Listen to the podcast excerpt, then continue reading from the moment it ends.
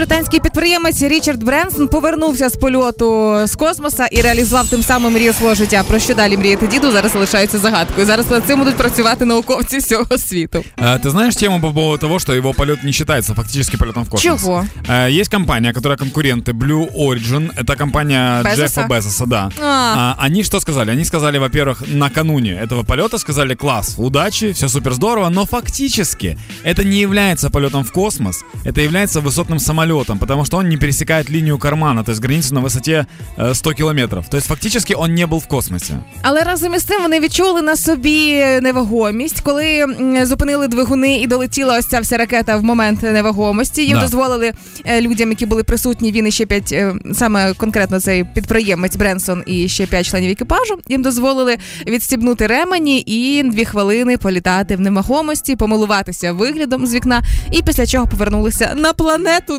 Exato. Класс. А что, к- когда Безос летит? Или, или что там Ну там така цікава ситуація, що виходить два дорослих хлопчика міряються, але тим, хто раніше полетить у космос. Безос е, анонсував свій політ на 20 липня. Виходить так, що був випереджений на 9 днів от цим підприємцем, але Безос абс- абсолютно не засмучений, оскільки його висота буде 100 кілометрів над Да. землею, дещо вище ніж перший політ. Е, пасажирами вже є три людини: він, його брат, е, невідомий чоловік і астронавтка, якій 82 роки. Причому Вау. за квиток той невідомий Да. чоловік заплатив 28 мільйонів доларів. Вау. І судячи з офіційних статків українців, можливо, це хтось із них. А теперь прикол по поводу украинцев. Есть мэр Днепра Борис Филатов. Так, Оказывается, что Борис Филатов состоит в команде Virgin Galactic. так. Это вот как раз там, где Брэнсон. И Филатов написал о том, что типа 12 лет он ждал, когда он присоединился к команде Virgin Galaxy, Galactic. Ему никто не верил, Так. он даже сам себе не верил. И вот наконец-то это свершилось. Прикинь. Класс. То есть человек состоит в этой команде. И минутка тебе истории еще интересная.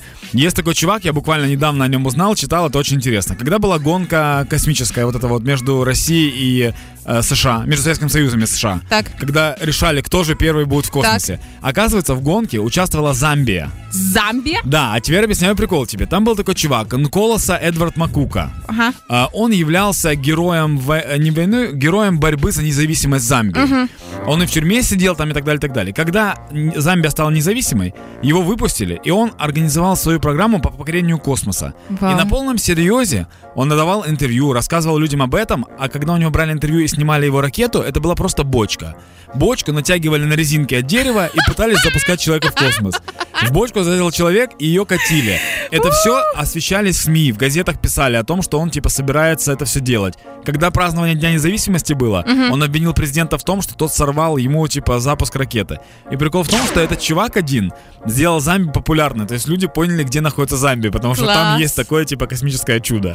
Із цього цього першого космічного туристичного польоту варто зробити єдиний висновок, що підприємець Бренсон злітав у космос і повернувся приблизно за той же час, що в Києві з лівого на правий берег можна добратися. Час, Тому, да? Да, два.